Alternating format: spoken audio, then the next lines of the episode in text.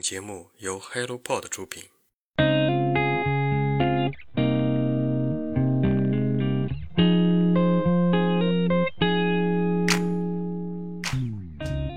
Hello，大家好，欢迎收听《人间观察》，这是一档探索有趣而独特灵魂的访谈播客。如果你想透过他人的视角观察不一样的生活体验，这档节目能为你的人生带来改变。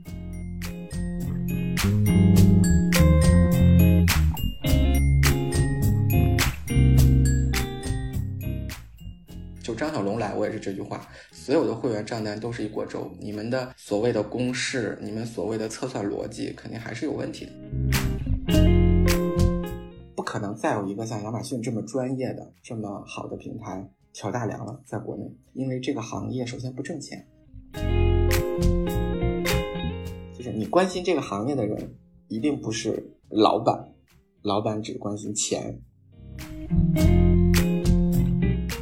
可能也是亚马逊的离开，督促我们转型，重新审视一下中国数字阅读这么多年我们走了哪些路，这个路对还是不对，或者是我们要不要打个转向，从头来过。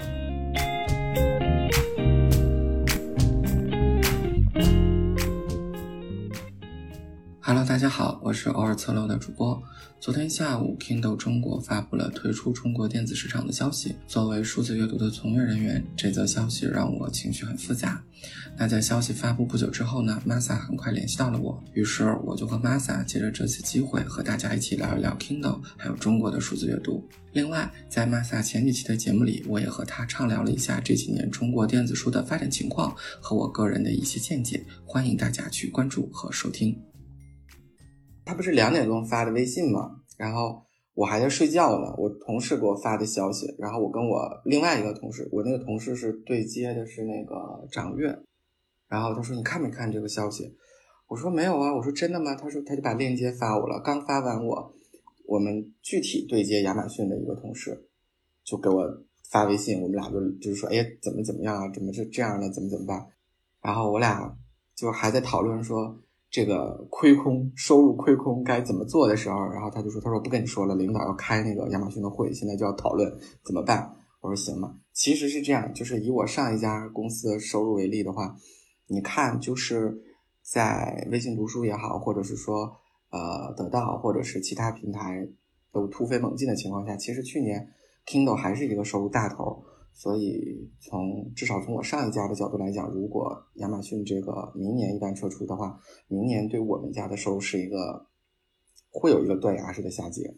那除此之外，我朋友圈里的所有的编辑，就比如说，我就不说是谁了，我就说有的出版社的朋友，有人说突然就精神了，还有人说我感到慌的一逼，要不然送外卖吧。还有的朋友说，这都不知道该怎么办。从我的角度来看，哈，我觉得可能一些影视的出版社，它可能不会那么慌，因为，嗯，你想，如果说 Kindle 走了啊，我们不算新的平台，就还以目前的平台来算，我们掰手指头查啊，掌阅今年也是不行了，至少从我知道的情况就是 fire 掉很多，然后也有很多人离职了，然后就是掌阅，但其实掌阅是一个比较老的国中国的数字平台了，对吧？掌阅了。在掌阅的日子不是特别好，然后 Kindle 这个已经料就是不就是挑明了，我就干到明年，对吧？呃，像微信读书的话，其实它从我家的角度来看啊，它并没有说能够异军突起，达到一个很高的体量。然后得到的话，呃，也没有达到说那么那么高的一个水平，这就算是第一梯队了。那你除了这些之外的话，你像京东电子书应该是也好像也黄了吧？我记得他们今年也要业务调整，这个消息不确定啊，这个消息不确定，我我求一个无责声明啊，这个消息不太确定，但是京东可能也要不做了。然后当当的话，当当数字业务一直一般，但是当当我跟我之前的朋友聊了一下，当当今年的直播做的还不错，他们可能会把更多的精力做在直播这边。你看京东当当，然后多看的话。整个 team 也改了，这个我觉得也没有什么不能说的。他们之前是都在我在的时候是在北京，后来的话多看的 team 到了这个南京，然后目前我听到的消息啊，也是我听到无责声明，我听到的消息啊，就是南京的 team 也不做了，然后之前北京的商务也不做了，重新换了另外一个 team 来做。可能是浏览器的 team。那如果浏览器去做小说阅读、数数据的话，大概率就是免费。那除了多看之外的话，还有就是比如说豆瓣儿，豆瓣一般就比较佛嘛，他做自己的这个小说。呃，知乎的话呢，也是以自己的原创小说为主。我之前公司的同事在知乎做这个原创文学的这边的东西，呃，有一点儿走以前的路线，就是用原创的钱去养出版。大概我我认为它是这么一个流程。如果每一家的收入构成大部分都是这些情况，你亚马逊现在一走的话，就会少掉很多的收入。那至于这个收入怎么补，是大家明年的去想的一个问题。今年还会不会有别的平台在啪叽又走了，也没有人知道。还是像我说的，收入的问题，不确定性。这个话我觉得也没有什么不能说的。会员的账单就是一锅粥，谁在我面前就张小龙来，我也是这句话。所有的会员账单都是一锅粥，你们的所谓的公式，你们所谓的测算逻辑，肯定还是有问题的。它跟单点付费的这种形式，肯定还是不能去比的。但是现在这个情况已经到了这个样子了。然后刚才我的朋友也在问我说，其他家怎么办？我说那其他家可能明年要么就大概率都会转型为大会员。其实这个也算是微信开了个坏头吧，我不觉得这是个好头。滚动来滚动去之后，你想想，他他靠什么去挣钱？就是会员嘛，对吧？我要不停的让你去买会员，买了越来越多的会员，我才能够去给你分发会员费。但是腾讯视频都不挣钱，你想想，腾讯视频都不挣钱，你觉得微信也好，他们真的挣钱吗？或者是说这个亏损，或者是说这个小这个东西还在它的可控的这个范围之内？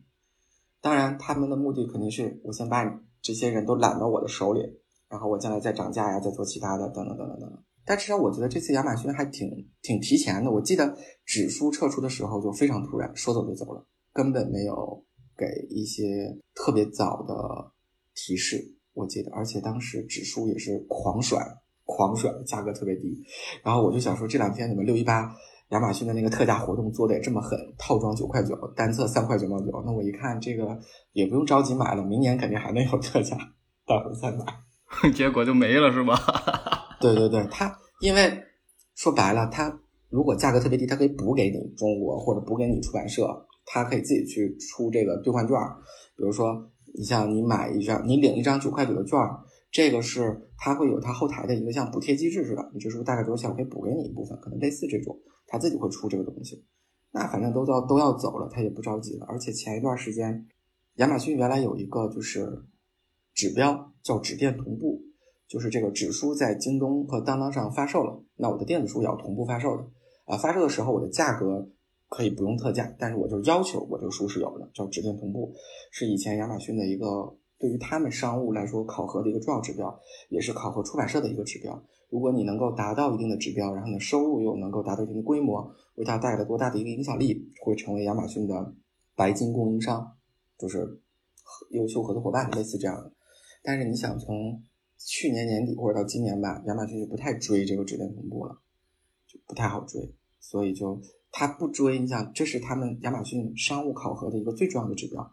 你如果说你像之前我在阅文也好，在多看也好，当时的商务他们考核的指标，并不是说这个书指定同步，不是这个，而是我今年引进了多少书，这书卖了多少钱，有多少独家，类似是这样的。但亚马逊他们考核的是这个指定同步的指标，他们今年连这个指标都已经。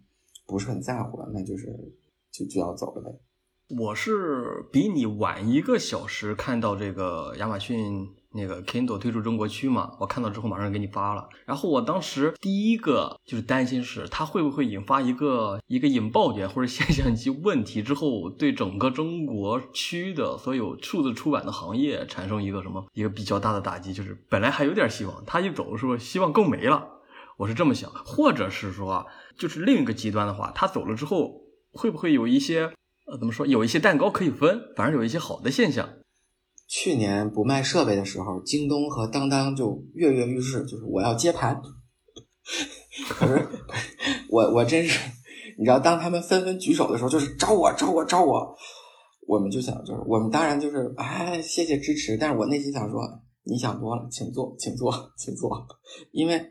他们不足以支撑亚马逊那么大的盘子。我再说一句难听的，他们这些亚马逊的人不看了，大不了去微信读书了，也不会去你京东和当当的，或者去掌阅，对吧？不会去的。你当当做的再好，或者人家去读库，呃，或者买纸书，能去的早就去了。我就一直是这么觉得，就是说，能早去微信读书的，他也不会非得留恋在亚马逊，或者是除非等亚马逊走了，他没有更好的选择，他才会再去。你像我现在可能我。都不知道明年我要去哪儿再看电子书，我可能会看看我哪个账户里有余额，我我去哪儿看，类似这样的一个情况。对，这就实际一点啊，哪个账户里有余额。呃，其实我觉得大家都是在想说，亚马逊走了之后，这个盘子会不会有人接？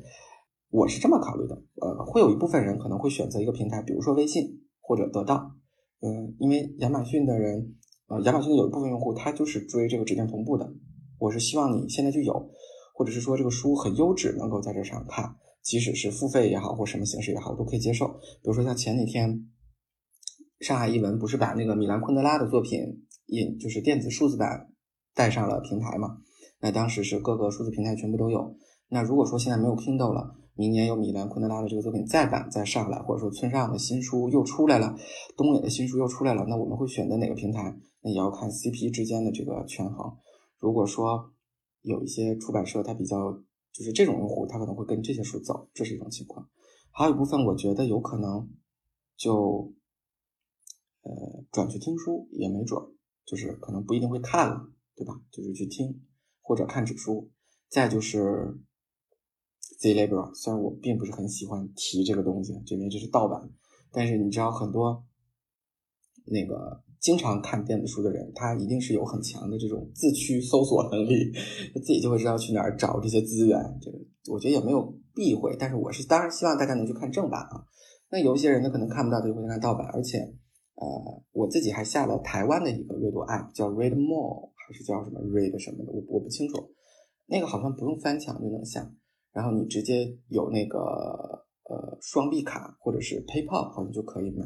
你就可以直接看电子书，而且有一部分书，呃，尤其是外国文学作品啊，其实甚至台版的会更快，翻译的也更好，而且甚至有的国内买的就是台版的翻译。对，举个例子，你像去年，呃，我们说的那个《灰犀牛二》，就是讲如何应对个人风险一本书，其实是大陆先出了嘛，然后晚一点的时间在台版的这个 App 上就有了，其实也可以。所以我觉得这个蛋糕会被分，但是绝对不会。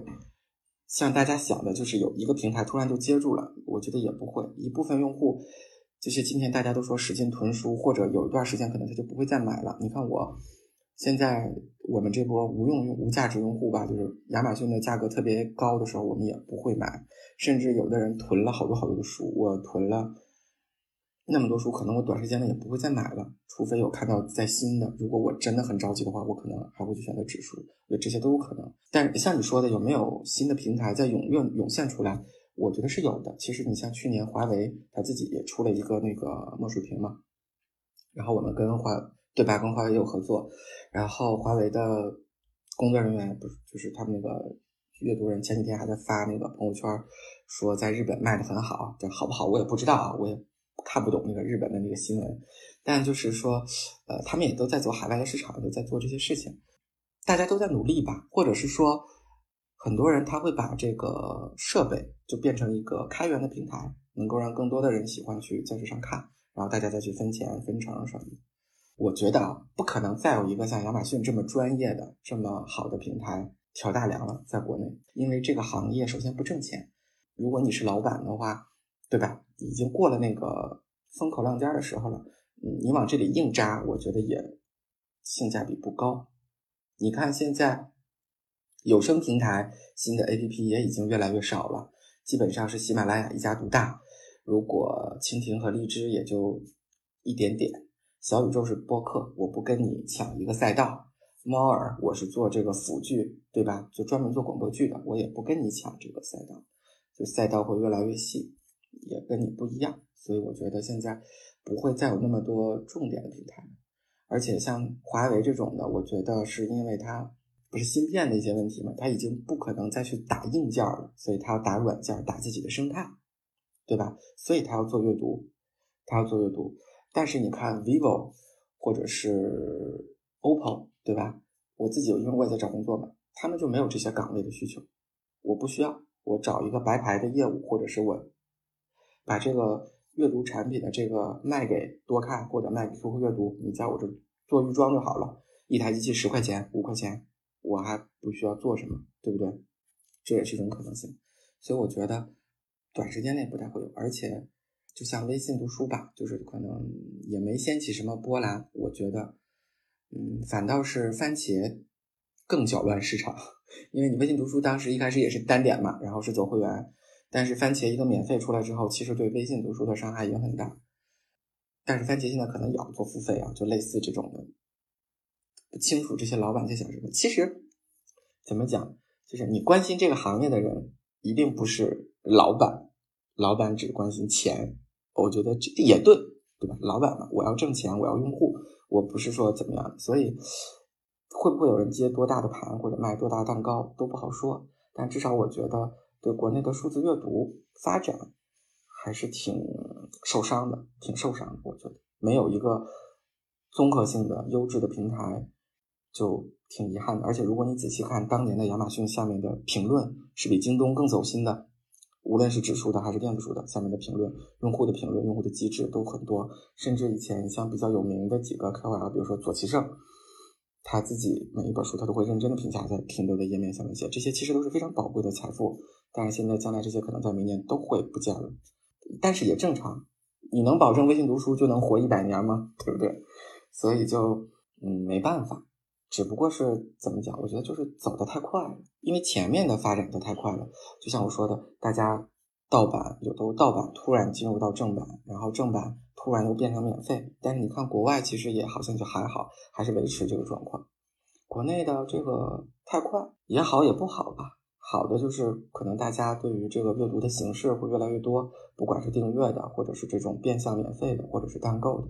但缺点就是，嗯，也就是国外的一些出版社不喜欢的地方吧。所谓野蛮生长，就是大家对吧？就路子比较野。其实你。举个例子啊，如果说明年 Kindle 没有了，我们再去给一个外版书写这个数字营销规划的时候，我都不知道首先写什么。你要知道，以前我们会去跟一个平台去，或者跟一个版代去谈，说我们现在要引进一本书，比如说明年尤瓦尔出新书了，我们会说我给你争取到亚马逊的开屏广告，我们去给你争取亚马逊的首页 banner 推荐，亚马逊的 social 媒体。那他可能不知道 iReader，但是他一定知道 Kindle，但是现在就。no，没有 Kindle 了，你你你你你你你这个东西就不知道怎么办。还有比如说像日本的一些出版社，举个例子，比如说像东野圭吾这种的，他可能有一些，我只上 Kindle，我别的我不上，我不信任你中国的平台，我只信任这个 美国的平台。其实我觉得指数来说没什么影响，因为指数本来也不在乎这个东西。电子书的话，国内的作品我觉得还好，可能国外作品将来会。有一点点的难吧，除非像，还是免责声明啊，这是我一下进个人的观点啊，就是因为这些东西其实都是很模糊的一个概念，不管是版税也好，或者是版代也好，或者是作者也好，这些都是有灰色的部分，它一定不是全透明的一个链条。那明年没有了 Kindle，那都变成了会员平台。那这些东西，你作为一个出版社，这个书卖完了，你去交给了版代，版代怎么去交给作者？那可能就是版代的问题。国内的作品我觉得应该还好，主要是国外的可能会稍微难一点，尤其是像我说的，你要写这个数字阅读营销规划的话，就会比较难。因为以前我们写营销规划，Kindle 是一个很重要的一个节点。那这样的话，其实对读者来说，Kindle 如果退出中国市场的话，是不是就影响不会很大了？反而是那个数字出版的行内的人士，对我觉得是这个意思。因为你看书嘛，我不是说有有很种很多方法，对吧？可能我将来还会继续买指数，或者我也可以不要脸的看盗版。反倒是我们这个 team，举个例子啊，你们这个组就三个人，一个人负责 Kindle，一个人负责掌阅，一个人负责微信读书。现在 Kindle 这个业务明年就取消了，你说我是留你还是不留你？如果你是领导的话，你你你想一想，而且。我给你 Kindle，你比如说你每个月的营收是一万块钱，一年你有十二万，对吧？那咱们三个三个人，一人十二万，每年就是挣三十六万。明年咱们的目标是四十万，结果明年亚马逊说了，我只能卖六万，剩那六万上哪要去？是吧？这是一个问题。所以今年大家，如果你仔细看一些呃招聘，你就会看到好多今年大家都在往 B 端去挤，就是觉得 C 端到头了，不好去挤了，都去挤 B 端。可是 B 端的采购也没那么好采，我觉得 B 端水更深。我自己感觉 B 端水挺深的。其实就像呃教材封面这种东西啊，它其实就像招标弊端，我也可以采购嘛。那我我为什么要采磨铁？我为什么要采读客啊？为什么要采博集？为什么要采中信？我为什么不能采学习出版社的学习强国的东西呢？对不对？而且你要采购的话，你肯定优先采。对吧？学习出版社的，党校出版社的，对吧？你肯定要先做好精神建设，才会再考虑其他出版社的一些书嘛。所以其实 B 端的水也很深，没有大家想的那么好。B 端是这样，就是 C 端不就是面向 customer 吗？B 端就是 business，或者是 G 端，就是他们特意强调的 G 端就是 government。我们简称统称 B 端，就比如说像图书馆，或者是一些。呃，那个、那个、那个工会啊，比如说我爸爸他是铁路集团的，我们中铁的，那他们就会，比如说过年过节，工会福利就是这一种的，对。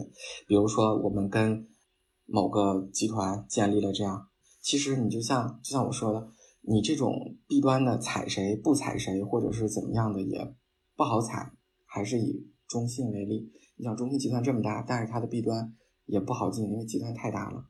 甚至你像，呃，保诚、保险、保险，大家互相走一单两单的都挺难的，不好走。就是我，而且你这个东西就是数字阅读，我为什么需要？就是这个东西，就比如说你像我们单位会有时候发那个东方福利网，你就会看到有哪些东西。然后你对那个虚拟产品的时候，就有一项你会看到有腾讯视频、优酷视频，然后樊登读书、呃掌阅读书、网易云音乐。但是很少有人会对这些东西，大部分都是米面粮油啊，对对吧？对不对？对，所以其实你真的去走到这个所谓的 B 端也好，就会比较难。那 G 端政府更难。你像去年也是一个朋友跟我说的，我们出了那个，就去年比尔盖茨不是出了一本书，那个如何避免气候灾难嘛，对吧？然后就说北京的一些市政府，或者是说他们就会组织大家去看这个东西，那。如果我我是一个，比如说我是昌平区政府的人，我觉得这个书挺好的，跟环保有关，那我首先考虑的也是纸书吧。然后大家人手一本，看看纸书，组织组织学习笔记，大家讲一讲东西，看看哪些能够值得我们借鉴，也不会优先考虑电子。所以其实电子走 G 端就更难，除非你是那种像打包出售，比如说我跟昌平县政府，我你们有一个数字图书馆。或你或者你们整个有个图书馆，我给你十本纸书，一百本电子书，然后可能给你配套几个课程这样，但都不好走，因为他们这种企业也好，政府也好，每年都是有预算的嘛。那就像我说，这个预算有多大，有多少是可控的，有多少是不可控的，我觉得都是挺呃，还是会就有些模糊，对，就是就是有一些模糊。就像我说的这个封面招标一个道理，就是很模糊，很多事情你也不确定。而且这个东西一旦是人为操作的，它就一定会有可以模糊的空间，所以就水很深也不好做。但是大家都想往这方向去走，因为都觉得 C 端饱和了。那像我说的，你看明年 C 端这咔又砍一刀，亚马逊，那大家会更多的往 B 端去挤，或者是其他地方去挤，但是能够做到多少也不知道。然后你像前几天我关注了一个这个网文的原创编辑，他在那个 B 站上。做那个写作视频，他就在说，他说现在其实网文也开始往四五线城市再去走。那我们经常开玩笑说十八线，其实也没有十八线。你再往下再往下延伸的话，那些人可能就不识几个字了，对吧？或者是说他会说，或者你再写一些东西，他就不感兴趣了。再往下下沉，就只剩下听了。你的文字的这个鸿沟就到到这个位置了，不能再往下了。你写的，我我说的粗俗一点啊，你写的，哪怕你你写的再黄、再暴力、再非法尺度边缘，但是这个人他就是没有这种阅读的习惯，他也就到这儿了。但是你听的话，他可能会习惯，对吧？或者是他开车，或者是说他晚上睡觉，他也不需要看这边别人给他讲故事，对不对？可能那个时候会更更更下沉。其实蛋糕会越来越小啊，不是说蛋糕会越来越大，蛋糕反而越来越小。对，就是这意思，就这么点儿，就这就就这么大市场，你你买什么？而且，就像我们说的那个教材市场是我们碰不了的，而且你你数字跟教材它也不搭边儿，对吧？你你五年高考三年模拟做数字，对吧？这个也不搭边儿，所以就盘子就这么大，而且再就像咱们之前说过，以前说过的，就是书这个东西它不是娱乐的，或者是第一优先，它现在也不是学习的第一优先了。比如说我我最近买了 B 站的几个课。我买了五十音，那我可能跟着视频去学五十音。我买着视频去学那个 Excel，或者去学呃 PR，那比看书要方便多了，对不对？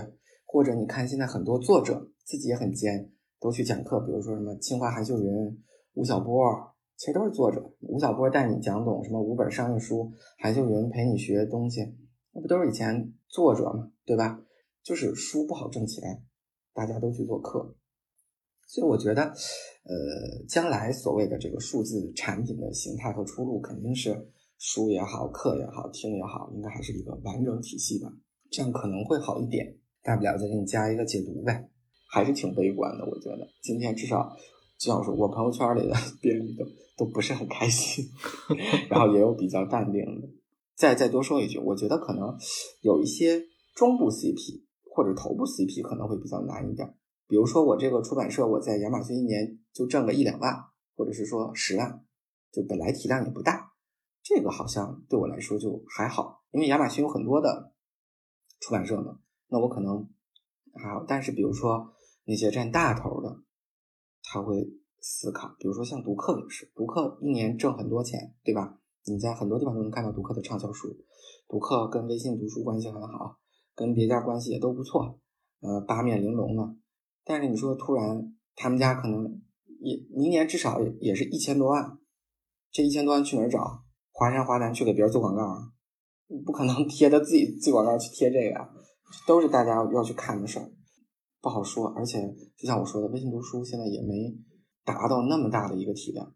况且就算它达到那么大体量呢，少一千万，你你你心里你也肉疼啊，对不对？我我这是可能什么都不用干，我一年还有好几十万呢，我这突然你跟我说。不干了，我要走了，我，对吧？这个心里不能接受。哎，那独克的股票是不是会跌啊？我突然想，你刚才说独克的时候，独克去年就跌了吧？读客去年就跌了。我我离职之前，当时还在跟还在去去跟那个 Kindle 的人开会，我们就聊天就说，我说股票好不好？我说我我说我说我看读客今年那个好几个影视，还有新经典。我说还有我们家要不要买股票？然后那个跟我们对接的那个人，他就会他特别会炒股，他就说你就不要买文创的嘛，就不靠谱。我说有道理。我说那买什么？他说你买新能源吧，我感觉那个好一点。你你我我不会炒股啊。首先说说明我不会炒股，但是我觉得你你就说这个文文文化行业有多大水花？我感觉影视剧的股票好像都没有很高，好像是吧？还好，而且前一段好像。摩铁二次上市吧，前一段还是怎么着？就反正还是第一次给 pass 了。然后你像我去，我之前一直在跟得到也有合作嘛，得到一直说要上市，一直说要上市。你说罗罗振宇玩呢，他肯定着急啊！我这对不对？我这我这肯定想上市。我记得我刚来中信那年，就是就是有那个审计。就是就是来谈话，就当时我们都在猜说得到可能今年就要上市，都非常高兴，有钱了呀，是吧？得到有钱了，对吧？我们可以更好的合作了。但突然就没上，然后我跟得到合作的这段时间也都没有上市，然后好像那意思就是说，呃，那叫什么呀？就是叫盈利模式不明确吧？就可能是这种，就反正就是一直在拖。但是我觉得拖得越久越不利，因为这个东西。嗯，也也都是在烧钱，都是在烧，好像那些招股书什么都是挺看着挺漂亮的，可实际上谁又知道真的什么情况？唉，其实我刚才一开始的时候说到那个微信读书的，然后我突然想到啥？前前段时间微信读书不是把好多领书币的这种功能全取消，变成付费了吗？也开始割韭菜了，是吧？他其实一开始就是羊毛给的太多了，大家一个劲儿薅。哎，你想想。张小龙，你要你你要是微信读书负责人，你跟张小龙说，龙哥，今年给我一千万，我给你打一亿个用户。张小龙说行，我给你一千万。结果五百万个用户。龙哥说也行吧，你完成一半，第二年你又跟张小龙说，龙哥再给我一千万，我再去给你打一亿个用户。龙哥说行，我再给你一千万。结果他发现只有六百万个用户，那他还好意思管龙哥再要一千万吗？只能说龙哥，要不你给我五百万吧。龙哥说行，我给你五百万，但是你还要再给我涨一百万用户。那少了那五百万怎么办？砍你们的福利呗。但是之前好多用户他看的那个时间长嘛，他就不停的领。你像我之前同事，他就是领了好多书币。我那个同事现在已经，他他就愿意用微信读书，他就一直看着看着看着什么的，就是他就说我的会员还有十多年啊，怎么怎么样的，或者是说我的书币还有几万啊，根本就看不完。其实就是说白了，你看的早，你入局入的早就合适。就那天那天我朋友跟我说说，哎，你是网易云音乐九级会员？我说对，我说因为我用的早，所以我是九级会员，不是我听的多。其实就是这个道理。就像你玩游戏，你你进的早，你知道的你就多。其实就是现在很多人就是进的晚了，他可能没有只有刚开始的几个新手福利了，或者你。做那个沉默用户，他得定期拉，他得定期那个促活呀。你一个月开一次，他再给你个三天优惠券，你三天看完一本你想看的书，然后你再不看，你再当沉默用户，等到过段再给你发激活的时候，你再看。你急什么呀？那么多书呢，对不对？不要天天的，你当他的忠实用户，你就是他的最好的韭菜，就割你们这些东西。而且你就想，你一个月花那么多钱，你能看多少本书？那些人啊，我能看十五本、六十本。全国能有多少个？对不对？大部分用户你都不用说他，我买那个喜马拉雅的会员，我一年才听几个故事，但我为什么会买？我说不是，我是奔着那个京东 Plus 买的，对吧？可就算你是京东 Plus，你一年你能买多少东西？一个道理。这个模式来说的话，其实最好的是每本就是单点付费是吧？单本付费。第二个是买会员。最不要脸的就是你看视频免费得书是吧？对，我觉得单本是最明确的，从出版社的角度来讲是最明确的、最合适的，因为你这一本书就是卖了，卖了多少钱，分给你多少，分给我多少，最合适。有一些会员就什么有效阅读次数这个东西，我觉得就很虚。什么叫有效阅读次数？比如说我看了这书的百分之五十，还是看了多少多少多少？这个东西我觉得都太虚了。哎，掌阅就是有效阅读次数是吧？都是有效阅读次数，只不过每一家的有效阅读次数的公式是不一样的，这个就是商业机密了，这个就不能说了。但是就像我说的，我就觉得这个所谓的公式，你们测算的这个那个的都是猫腻儿，因为你你的公式只是给我们出版社看的，你自己一定有另外一个公式。我还是喜欢单购的模式，我觉得比较好。而且我原来一直觉得，如果你真的想借阅的话，图书馆就是借阅的形式，或者是说有其他的一种借阅模式吧。你像我记得亚马逊的话，好像是这一本书借阅三次吧，算卖出去一本，反正都是公式这个东西。我还是说，我站在这个出版社角度来讲，我就是觉得这个公式是模糊的，你解释的就是不清楚的，你的公式肯定是有问题的。就是你无论你怎么做，一定会有 bug，你的产品会有 bug，你的用户会有 bug，你的阅读会有 bug，这个就是跟单点不能比。但是现在你已经做到这样了，我为了挣钱，我也只能去勉强接受这个会员模式。但是你从用户的角度来讲，他就觉得我十块钱一个月，我可能随便看看几本都可以。那如果非常能看的书的，那那他就看呗，对吧？那你要是从这个 app 的用户角度来讲，他就是要不停的去吸会员。你已经是一个很成熟的会员了，你会每年都续订，那其实你对他来说就是无用会员，因为你只能每年给他贡献一百二，你不会再贡献别的了。他需要你的妻子、你的孩子、你的爸爸、你的妈妈、你的亲戚都要去贡献。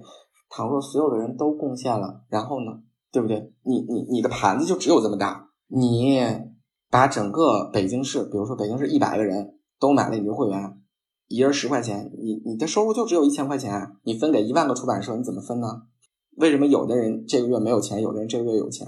不就是这么回事吗？他这盘子就只有这么大，按照这个大饼给你分蛋糕，给你中信四分之一，读客二分之一，博集三分之一，就只能这么钱钱钱。一些小 CP 五百、六百、七百的，爱要要不要拉倒，类似这种。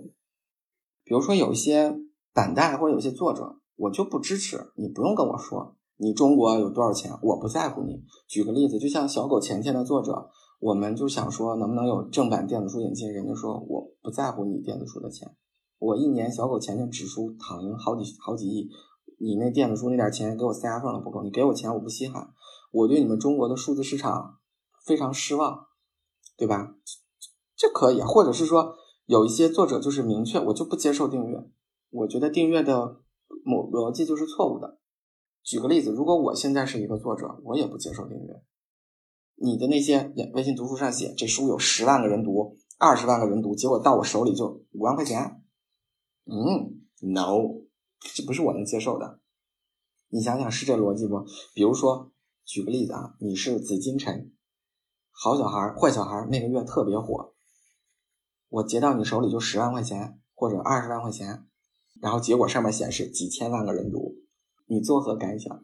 如果说我是紫金陈，那我就会说我我不卖电子书了。你这一万个人、一千万个人去给我买纸书，我挣多少钱？是这意思吧？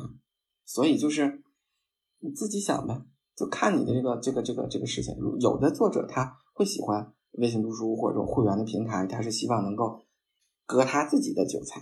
他希望他自己的用户能够去看这些东西，或者是说有一些作者他已经从指数这边拿到了很大的利益，或者平台这边拿到了很大的利益，给了他一个非常好的预付金，他心里已经有底了。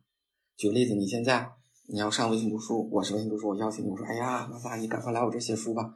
你说，那我写书可以，你得给我一个二十万保底，我在你这儿先卖一年，多少就这样，超过二十万咱俩再分成。我说可以，我给你二十万，对不对？你这是一个心态，而且。举个例子啊，我们就是说啊，比如说我给了你二十万，你会发现你这书今年在这上有一亿个显示，一亿个人看了，然后结果年底就给你一百万，你就想说一亿个人看就只卖了一百万呢，你你会你会你会有这种想法，对吧？然后他们可能会跟你解释，哎呀，那这个定价便宜，那你就又会跟他说啊，为什么指数卖四十，你这个定价就要卖两块呢？对不对？所以就是就是像我说的，这个东西太模糊了，我个人就是觉得这个。会员的这个东西特别模糊，尤其是一些新的东西。其实我也不是完全反对会员，比如说像一些公版书，我甚至觉得那个就可以直接进会员，没有必要去怎么样。你就像读客天天做的那个经典三个圈儿，你你翻译的呃可能会比一些，我就我们就敞开说啊，你的翻译可能会比某些名家翻译的还好，那又怎么样呢？四十，我觉得大可不必，直接进会员就好了，已经是公版的作品了。你甚至都可以去看原文，你找个谷歌翻译看一圈，可能差不多明白什么意思。所以就水太深，你把握不住。啊，只要它不是单本付费的话，搞成会员的话，里边就是可操作的东西太多了，是吗？因为你不是一本卖一本多少钱，而且你将来做那个、那个、那个、那个、那个、那个叫什么来着？就是合同，它会显示说你的那个版税的税率，比如说你指数的版税率，你卖出一万册是百分之五。卖出两万册可能是百分之六，它是有这么一个区间的，就是国外的合同啊，国内的我不确定，国外的都是有这种税率梯度的，但是相对呃有的管的很严格的出版社，它可能会对数字也有这种的梯度概念，或者是说大概什么概念。而且现在我发现，我记得我去年经手的一个合同，哪本书我忘了，呃，它对于数字的这个就写的非常明确，比如说你的呃订阅是什么样的形式，你要告诉给我。就是人家说我可以接受，但是你要告诉我你的平台、你的用户量、你的一个公式，或者就是一些东西可能会问的比较机密一点，你没有办法回答他。呃，还会有人问说你这个平台的结算逻辑、结算周期啊，阅读了多少，大概是多少多少，就会非常非常详细。但如果你只是单点付费的话，相对来说就比较容易，因为你就是看一本卖一本，这就比较容易。而至于我们最后说的那个看广告的那个。那个就是算广告的点击给你分钱，比如说你这书里插十个广告，可能他看完了这十个广告给你十块钱啊。比如说有一个广告你点击了，可能是十一，下架了是十二，就类似这种应该是。因为我之前的室友就是做这种小广告的，他们就会他他是做那个手游小弹窗广告的，他就会告诉我说有一个他们当时叫什么？就是有一个后台可以控制这个东西有多少人看了，点了多少，就会有这种详细的东西。所以我觉得，就免费平台应该就类似这种，他们像做广告投放一样，给你看多少钱，走多少人。当然，最佳下策就是直接看盗版 PDF，什么都没有，你就自己下出来，往那个手机设备里一导就可以。我觉得不是好事，有可能裁员也会有吧。其实裁的也挺多的，最近。你你去关注那个豆瓣那个重版出不来，现在已经是二代目了。一代目之前那个人已经不做了，二代目你就会看到 各个编辑每天都有编辑说再见了，我不干了，我我去考公了，我去做我去互联网了，我去下海了，工资太太低了。其实你你可以看一看那个账号，那个账号每天都有一些呃，当然有一些正能量，但是负能量居多，毕竟叫重版出不来嘛。其实，其实说实话，就是如果说有机会进入出版行业，还是挺好的。但是你要真想说真所谓的铁饭碗啊，那就真的是像人教社或者是高教社教材这种的，就是真的就是铁饭碗。啊，只要是体制内的话，汉老宝丰说的话还好，其他的民营公司、独立出版社其实都挺累的，是吧？都挺累的，但肯定还是挣钱。我就还是那句话，不要那些那些人说啊，我这什么为了这个为了那个的，还是挣钱。不挣钱你早就不干了。有这么多条路要走，又不挣钱，你又干这个，我觉得大可不必，真的。然后你也不用把自己说的那么冰清玉洁，我觉得不是，肯定还是有喜欢的地方，也有挣钱的地方，都有。如果什么什么都没有，那他肯定不会干。名和利，他肯定要图一个嘛。首先，我觉得中国的数字出版可能会更难。可能会更难，因为缺少了一个优秀的平台。好，往好了想，国内的本土平台可以做得更专业、更正规。可能 Kindle 的这些技术，可能他们会离开，对吧？会为其他的平台做一些优化，对不对？比如他们的技术、他们的工作方式、他们的工作流程，可以帮助国内的一些平台快速成长起来，更专业一点。啊，这这也是个好方面，对不对？好的方面，像我说的，可能国内会不会有其他的某一个人突然站起来了，说我要接棒听的也没准儿，坏处就是像我说的，会不会大家都去做大会员阅读了，忽略了单购这种销售的本质？我觉得可能会，我是我比较担心的。再一个比较担心的就是数字出版的小伙伴，很实际的说，明年的收入压力会非常大，那会不会裁员？项目会不会变小？嗯，会不会甚至有一些出版社可能就不做数字出版了？这个都不好说。但是用现在的话讲，不都叫转型嘛，对吧？转型，对，可能也是亚马逊的离开督促我们转型，重新审视一下中国数字阅读这么多年我们走了哪些路，这个路对还是不对，或者是我们要不要打个转向，从头来过，是吧？可能都是这样的一个方向。希望大家能够更好吧。前几天我看也是首页给我推了那个备忘录的那个乐府文化的，就是。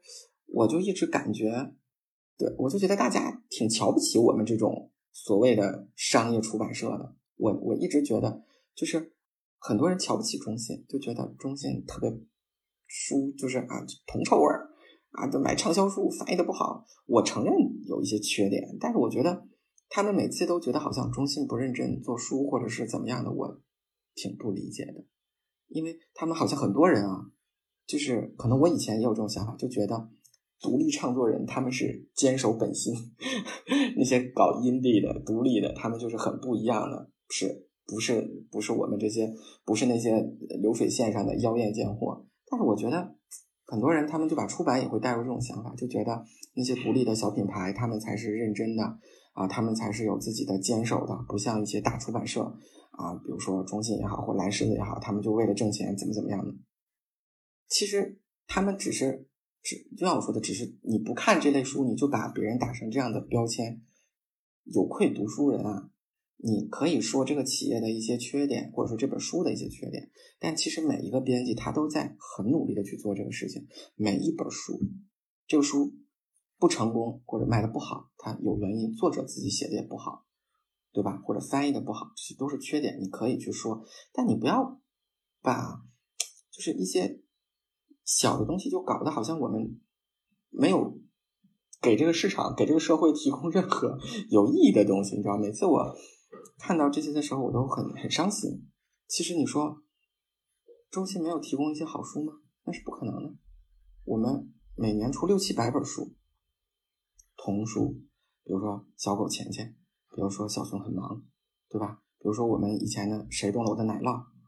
你可能觉得这是一本屁话书或者当下的力量，对你没有帮助，但是它对别人是有帮助的。只是那些有帮助人，他们不上豆瓣而已，或者是一些商业上的书，他们不上豆瓣，他们不善于发言。然后你们这些善于发言的，就要给一家出版社打上种种名号。甚至你像有些知乎上评价有一些老师，别的有一些领导不好，我觉得每个人都有自己的态度，每个人对于事情的看法都是不一样的。你可以去因为你不喜欢某一个主编，你不喜欢某一个领导，去觉得这个出版社不好，但是你不要把这一个出版社这么多年来他奉献的每一本市场上的畅销书、好书都抹杀掉，这个是我不能接受的。而且也不要觉得说那些小出版社才是真正的。匠心精神，而你们那些大出版社都是铜臭味，不要这样想。出版社能做大是从小变大的，它也不是永远都是一出生就这么大，也不是的。那些小出版社他也不想一辈子只做小的，他也想做大，只不过是他现在才走出这条路来。中信当年蹒跚学步的时候，你们还不知道呢。不要这样，有意见提意见，只有这样了，大家出版这个行业才能好，否则怎么做啊？都瞧不起这些大出版社，都觉得我们怎么怎么样的，那就都别做好了，那就那还做什么呀？就都去做小的。坦率讲，小的有几个真正出圈的？你好像豆瓣上挺出圈的，你去那个那个那个啊，那个那个网叫什么？气得我一下子忘了。查销量的那个那个那个那个网站，你就是看看销量不就得了吗？为什么就不相信呢？算了，就有时候情绪一上，就会说一些没有没有没有没有用的话，就是就是很很伤心。我觉得，就是很多老师，那么多编辑都在很坚守的去出一些书，然后他们看不到，就只看到一些不好的，我就觉得挺挺伤心，真的挺伤心。